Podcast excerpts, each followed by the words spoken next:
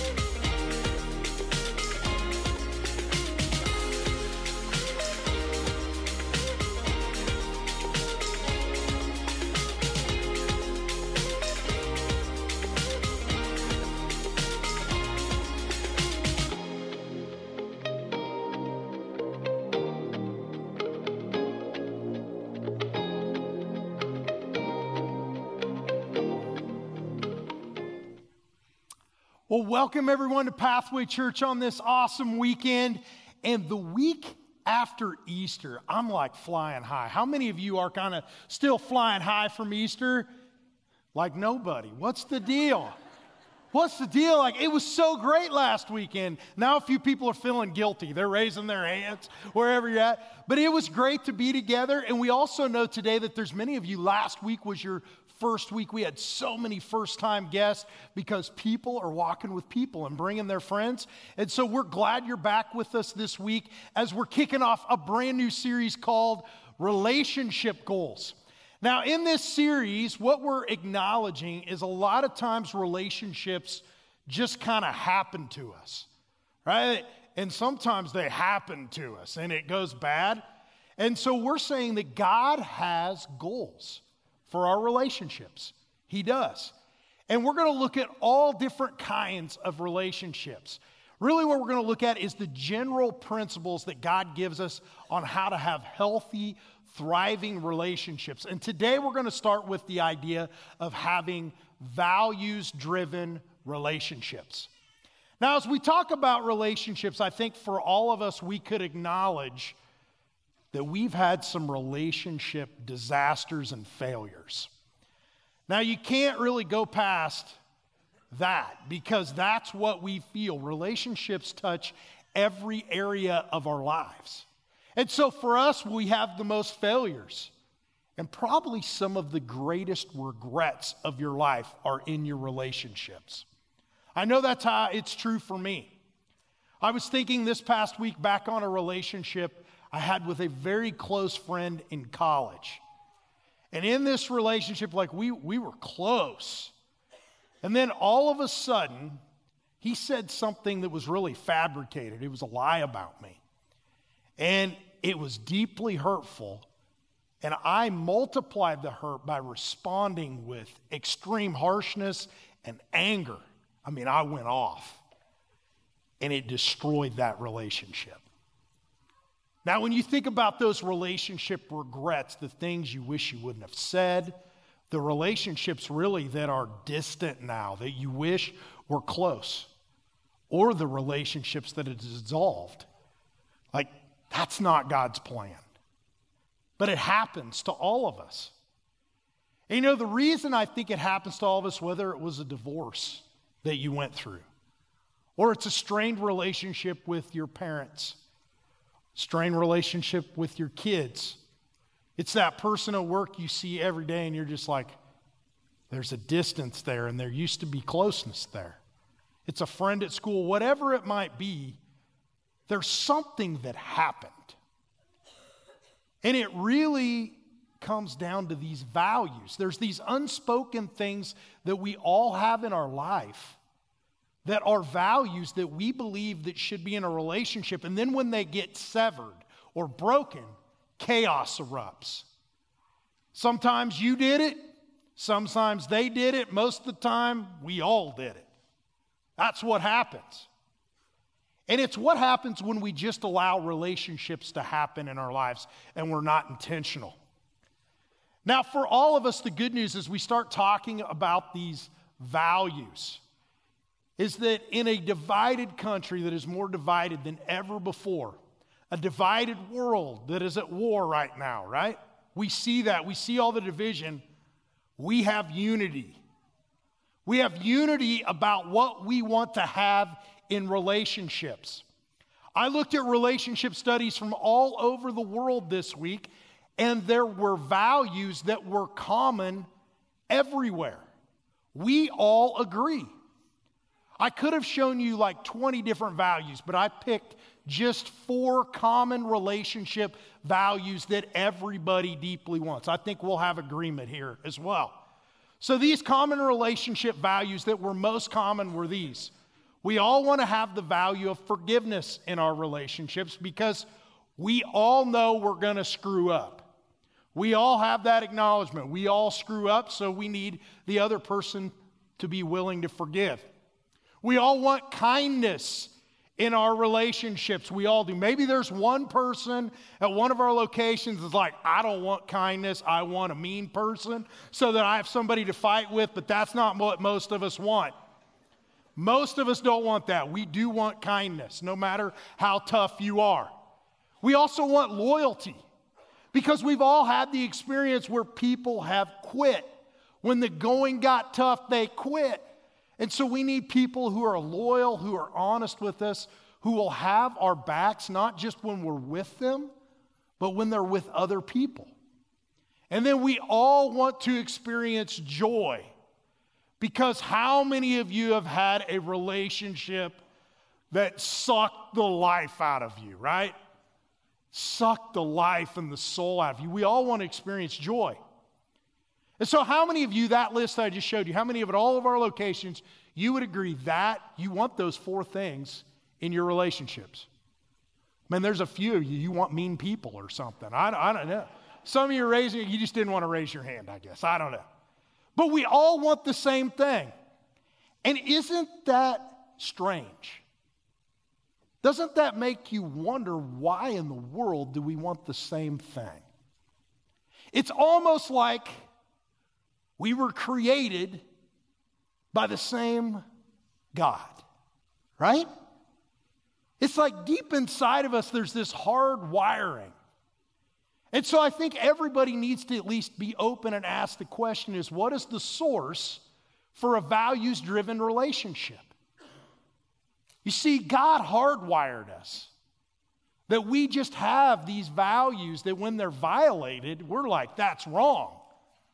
Why is it wrong? It's because they come from a common source. The source is right here. You see, the scriptures that God gave us, God's word, are filled with relationship values. You know, the Bible is so much more than just the story of God and even the path to salvation. We can't stop there. It really is, the scriptures show us how to live a life and to have relationships with God and with each other. You know, when you think about these values, and you think about the values that are in here that really all of us agree, no matter where you're at in your walk with Jesus, maybe you don't believe in Jesus, you believe in these values too. Because those 4 values I showed you, where do you think they come from? They didn't just come out of the air. They actually came from here. But in all of our relationships, so this is my family, aren't they beautiful? They just are. But these are my closest relationships. But really in this area, there are a lot of different relationships. It's all the people that I have relationships with. And there's a gap between the values that are in here and my relationships. Do you all feel that gap? It's when we violate those, we all do it. There's a gap. And these values, if they were in our relationships, like our relationships would be different. Nobody's perfect, but it's like we all need more of these values driving our relationships. Now, in the Elliott family, 2 years ago, this gap was the Grand Canyon. Now, your families have all went through this challenge. It's like everybody was at each other's throats. Everybody was fighting. And when it was time to go home from work, I was like, could I go to somebody else's house? Have you been there before? Where it's like this gap, like we're not living these values at all. And so my wife Jenny and I, we're like, we got to do something. And so we're like, what would Jesus do? And the only thing we could come up with was like, we need to have a family Bible study at night. A family Bible study, 15 minutes. Because what we need is we need the values to get in these thick heads somehow. Like, it's like they don't even know them. They don't know about forgiveness, forgiving one another, loyalty, kindness. Kindness was nowhere to be found, and joy, there was no joy. So we're like, how do we get that in there? Bible study. So we told our children, and if you've ever told your children this, like the older ones will do this, oh my gosh, you know. So we knew it was going to be challenging.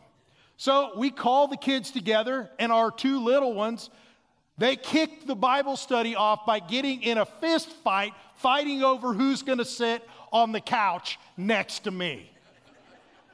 So then the big ones kind of jump in, and they start picking at each other, and I finally just say in my loudest voice, shut up, I'm going to read the Bible.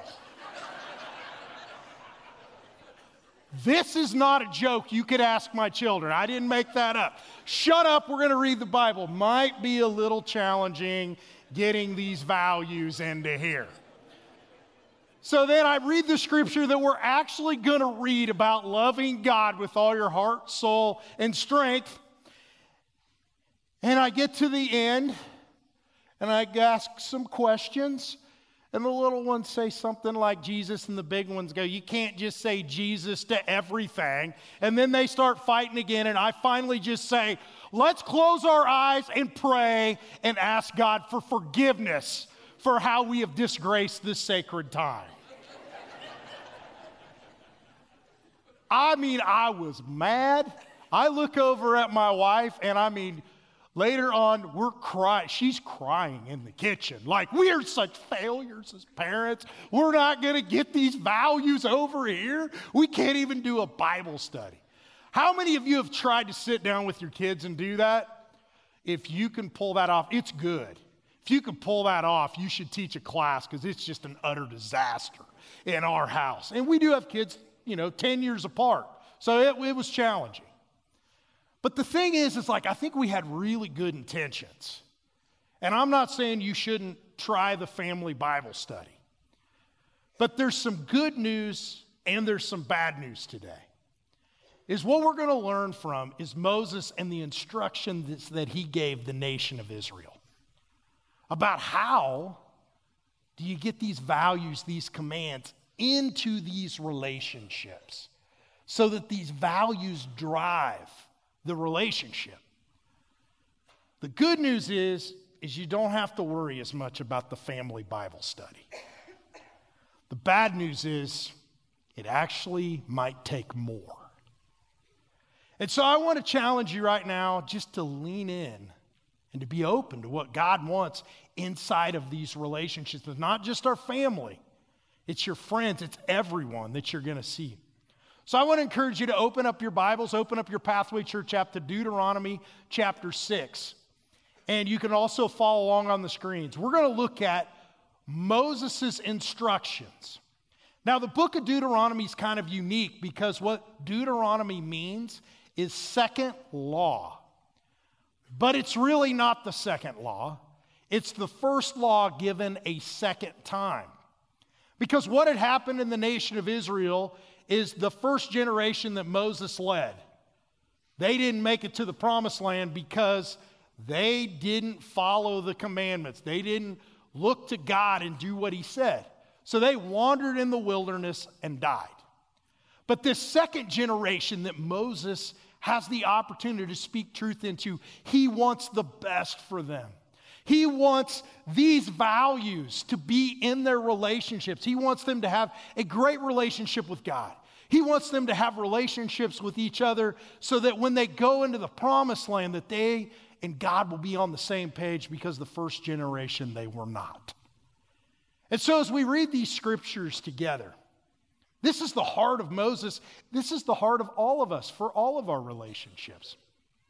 And so in Deuteronomy 6, verse 4, it starts here. And I want you to remember the first word, because normally we move past it, but the first word is really important, okay?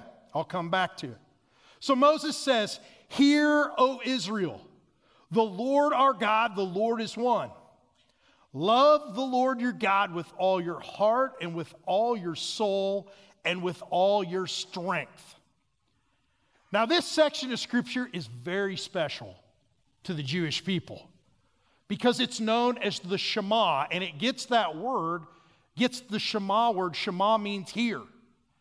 Now, it doesn't just mean hear, even though we just read the word hear. I know that's a little confusing. But when a Jew hears the word Shema, they hear and obey.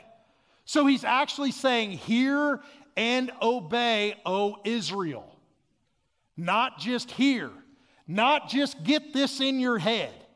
He's saying, hear and obey. Now, if this sounds familiar, it's because a few months ago we did a series called Chasing Purpose, where we actually looked at Jesus, where he read the Shema.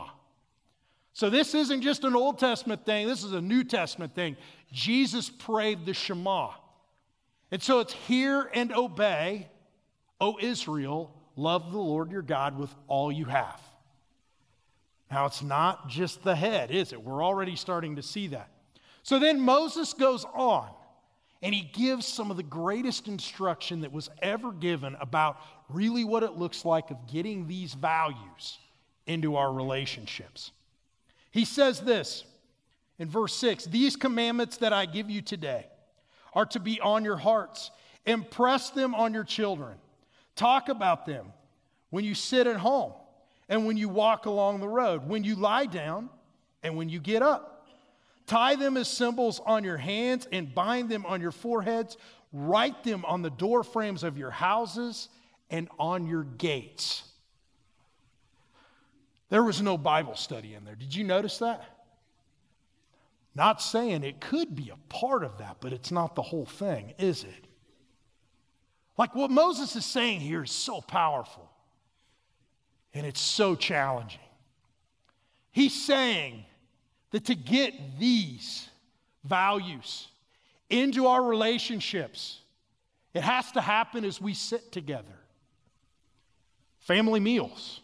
Who does that anymore? Like, we go through drive-thrus and eat in the car and are on our phones. That's what we do, probably, most of the time. It's disturbing. And then he says, as you walk along the road, as you're out there doing life and you're with people in your workplace, that you're sharing these values with people through your life. He says it should be so evident to people. These values should be so seen because Shema, because you've heard and you've obeyed, that they see them in the work of your hands. They're written on your hands. And then when they drive by your house, they're going to think about, man, that's the house that when my mom was sick, they brought us meals. It's written on your house. Those commands are such a part of you that the world sees it. It's powerful. Now, if you literally want to write these commands in your house, my wife does that as well, but I don't really think that's what he's talking about. You can write them. He's talking about Shema.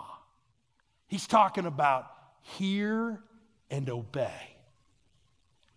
Now, when you look at these words of Moses and you think about the Elliott family approach of getting it into their heads, and it was a disaster. You think about that goal. his goal's different. He's aiming at something different, and it's not the head.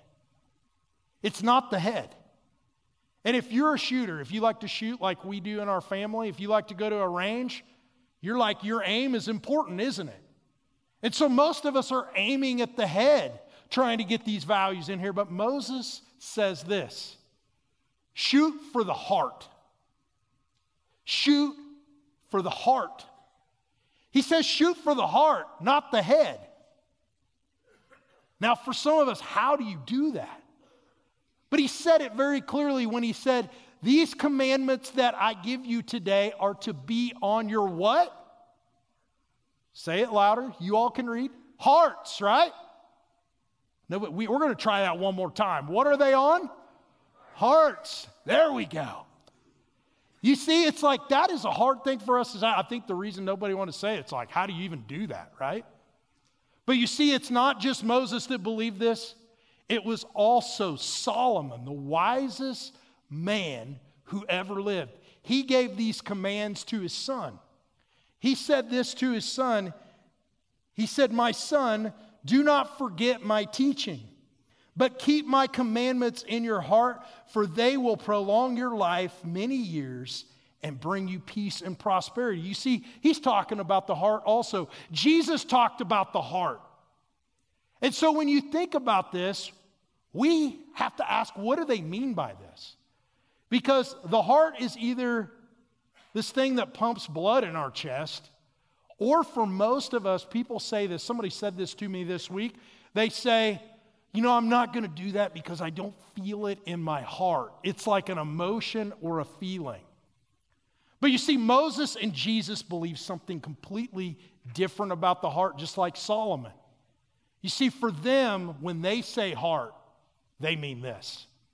You see, they believed the heart that is mentioned in the scriptures is a person's center for both physical and emotional, intellectual, and moral activities.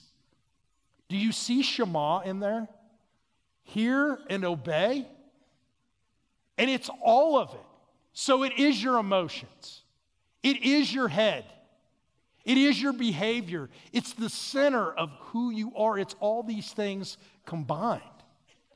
And so he says you have to aim for the whole thing, the heart. Now, this is challenging because a 15-minute Bible study, although is part of that, it's not the whole thing, is it? You really can't aim for the heart and just do that. And I think that's a little disappointing because we're people of efficiency. And if I can get it done, targeted in 15 minutes, I'd rather take care of it that way. But that's not what Moses says works. He goes on and he makes this point that is even harder to understand. Is he says, shared relationships share values. Now you can read this a couple different ways. Shared relationships that I have with them, right? I have the opportunity to share values. That's like a teacher teaching me a lesson. So that is true. But that's not what really Moses is saying completely. We always think it's about teaching people something.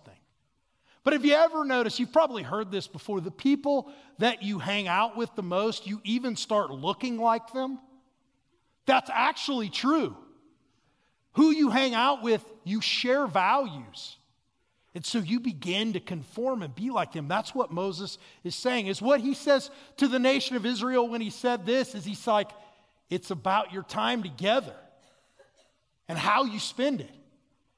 Remember he said in verse 7, he said, talk about them when you sit, these commands, these values, when you sit at home and when you walk along a road, when you lie down and when you get up.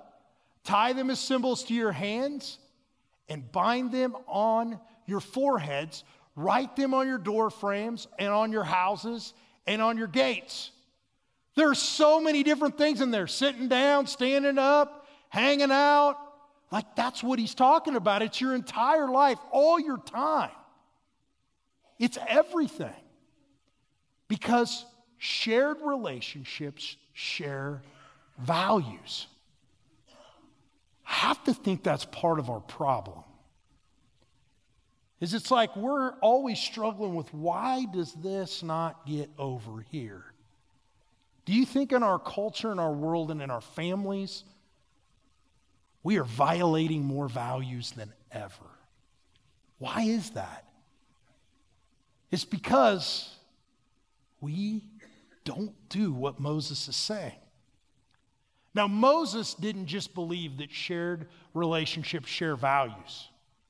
There was someone that did this even better than Moses. Someone that knew this. And that was Jesus himself. Now, Jesus lived very differently. He lived very differently than you and I. He had relationships that were very different than you and I. You see, when Jesus called his disciples, his family, his relationships, what did he do? Is he spent 3 years living with them.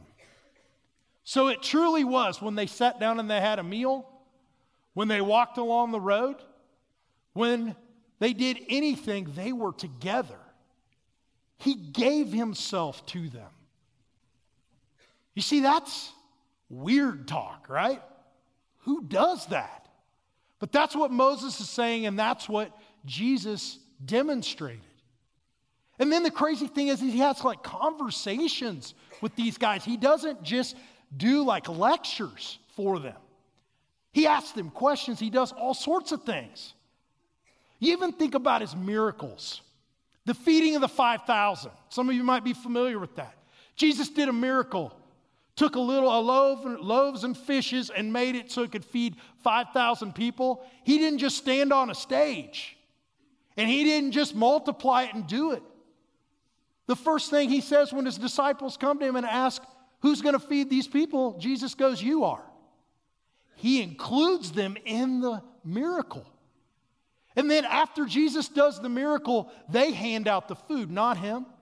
And then they clean up the extras, the mess.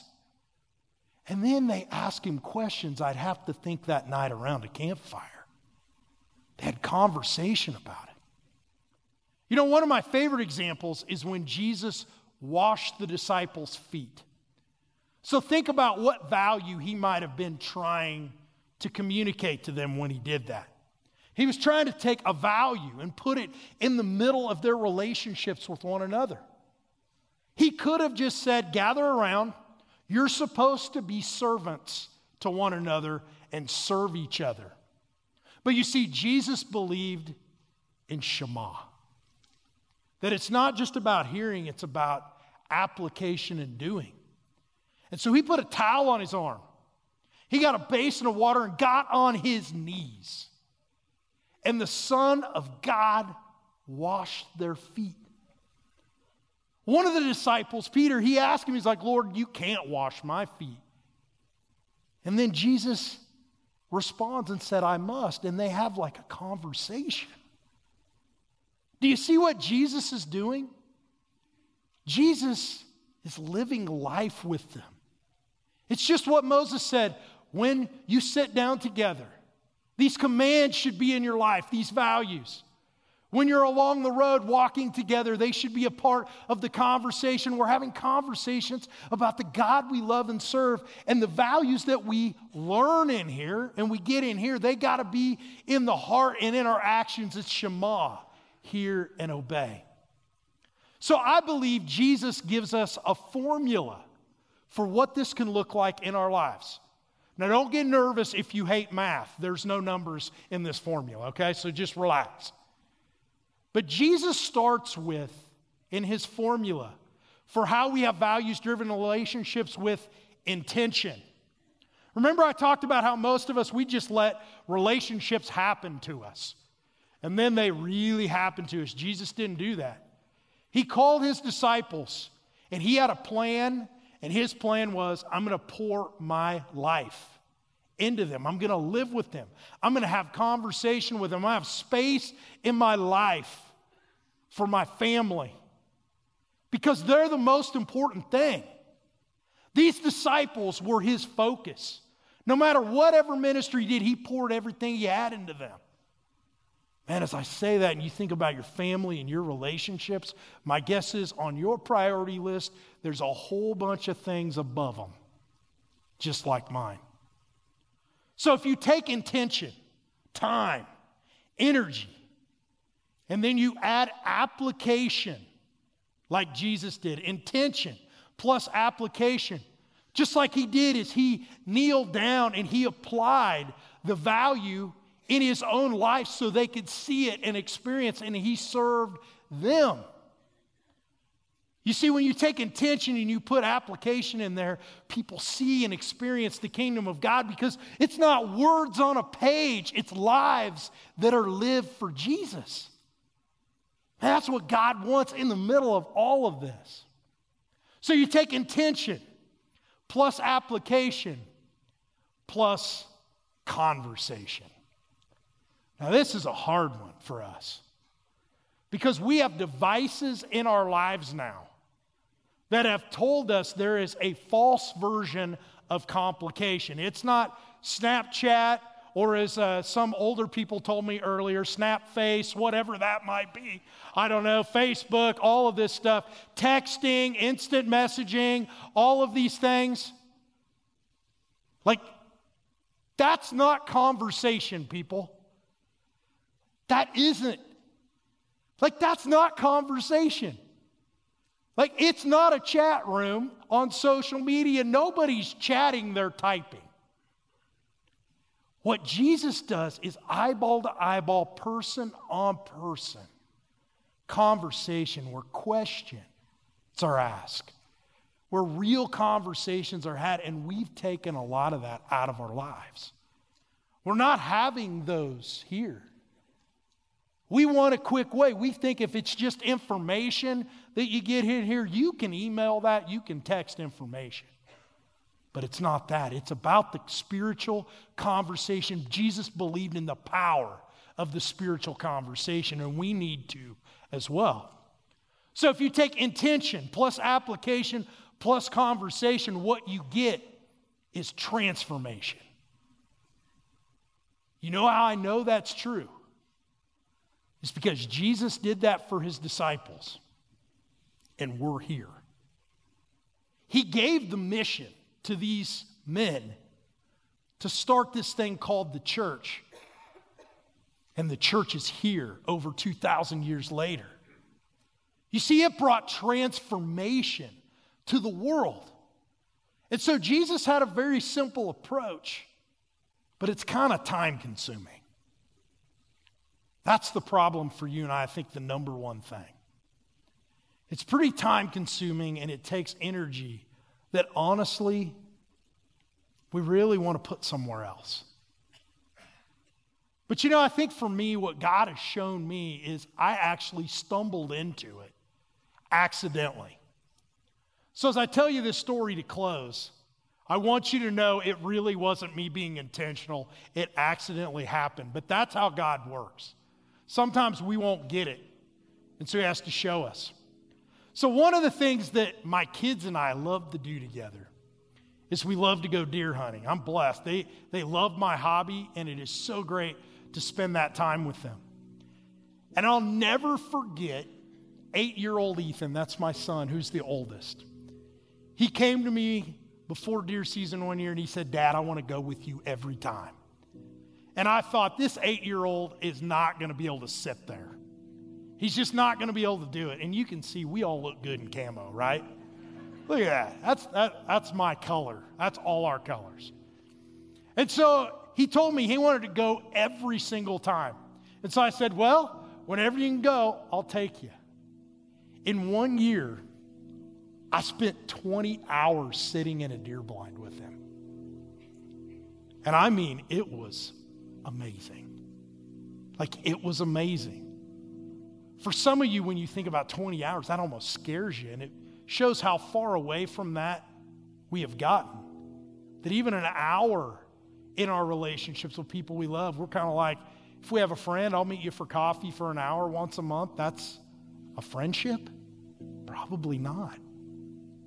But you think about your closest family, that amount of time would have been terrifying to me if we probably weren't deer hunting together. But you know what happened is that equation came to life. There was intention. There was application. Conversations about who we were going to love and serve. And then there was a lot of conversation. You know, the power of this was, I remember looking at him and asking him, I was like, how's your relationship with God? Are you praying? Like, I don't know where you're at in your faith. And he goes, yeah, Dad, I got that covered. Like, I pray, my relationships are good, but I have a question for you.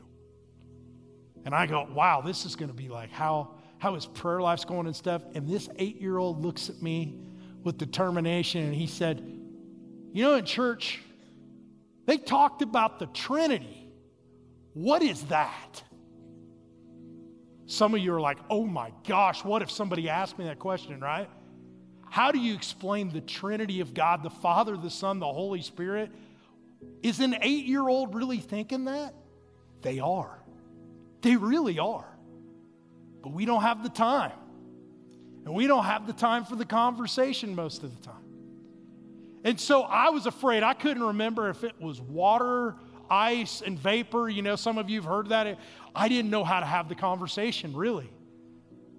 But you know, I was afraid, but also I sat there for a moment. I was like, thank you, God, for this conversation. Man, how many of those do we miss out on? And so for the next hour, we had this conversation back and forth where I did my best, and I think God must have filled in the blanks for me, but it was a blessing that I will never forget. You know, I think that's what God wants for all of our relationships, is he wants us to give like Jesus gave. He gave all. You know what? How are our priorities messed up where we can't live that equation with the people that God has put in our lives so that the commands and the values will drive these relationships? You know, Moses knew the secret. Jesus knew the secret. And now we know the secret. But the hard thing is we have to apply Shema, hear and obey. And that means we have to reorganize our lives. So right now, what I want to do is I want to pray, and I know we need God to do this. This is going to take courage. And I also know that right now, when you think of one relationship that you have just with one person, that you can begin to leverage in this way this week, I want you to pray and think about that, and I want to ask God to help you with that this week, just like I need his help. Let's pray together. Father, I thank you, God, for the conversation today, for your scriptures that show us the path to true life, a life of values-driven relationships. God, when we look at our relationships and the regrets, that God, that we know that we didn't live those out in the way that you've called us to. God, we're grateful for the wisdom that Moses gives us. We're grateful for the example that Jesus is to us on how to live. God, forgive us for how we haven't given intention, application, and conversation energy to our relationships like Jesus did. God, right now, I know as we've had this conversation that for me, there is a relationship in my mind that I need to put energy into, that I need to lean on you. I need your Holy Spirit to guide me into how to have that conversation, how to put time into it. And I know my brothers and sisters who are here and watching this, they feel the same thing. We need your help. And so right now, if that's you and you have that relationship in your mind, that you want God's help in this very week, I just want you to raise your hand as a sign to him that you want his help to have those conversations, to live those values. Awesome. So many hands. So many hands. If you're watching online, type me in the chat. Let's pray together that God would help us. God, I thank you, God, for my brothers and sisters who are stepping into the relationship goals that you have for their lives. God, I pray that this week you would inspire them, that you would give them courage to live differently. And God, we just pray for the healing that you desire to have happen in all of our relationships. God, I pray that your Spirit would do the work ahead of us so that as we live differently, God, we would see transformation. God, I also know today that there's many in this room and many watching this that they have never accepted Jesus for the very first time.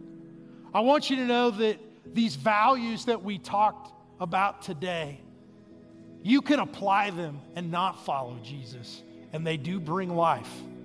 But the life that is truly life and the forgiveness that you truly seek is only found by surrendering, by accepting Jesus to be the leader and the Savior of your life. And so right now, if you would like to take that step, I just want to invite you to pray this simple prayer with me in the quietness of your heart. Father, I know that I have fallen short, and my sin and my shame and my guilt has separated me from you. But today, Jesus, I lay those things down and I grab hold of the grace and the forgiveness that you offer me through your perfect sacrifice that you made on the cross so that all my sins would be forgiven and I would be free. And today, Jesus, I choose to follow you and live the life that's truly life, that is only found in you.